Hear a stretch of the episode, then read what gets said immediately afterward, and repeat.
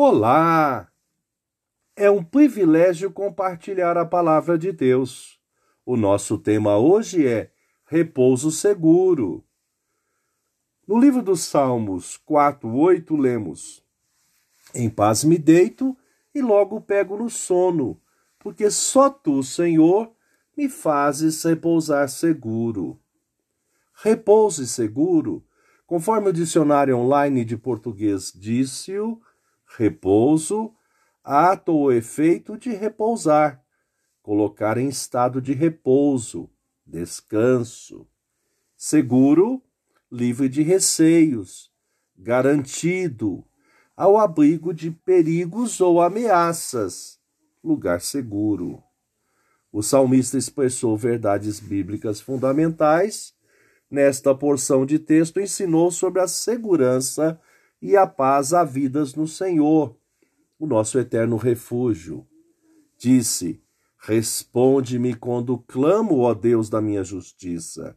Na angústia, tu me deste alívio. Tem misericórdia de mim e ouve a minha oração. O repouso noturno, o tempo de sono com qualidade, é vital para a saúde física e mental de todo ser humano. Mas como repousar bem se a insegurança, os medos e transtornos permeiam o coração de muitos, atrapalhando o repouso restaurador tão necessário à qualidade de vida?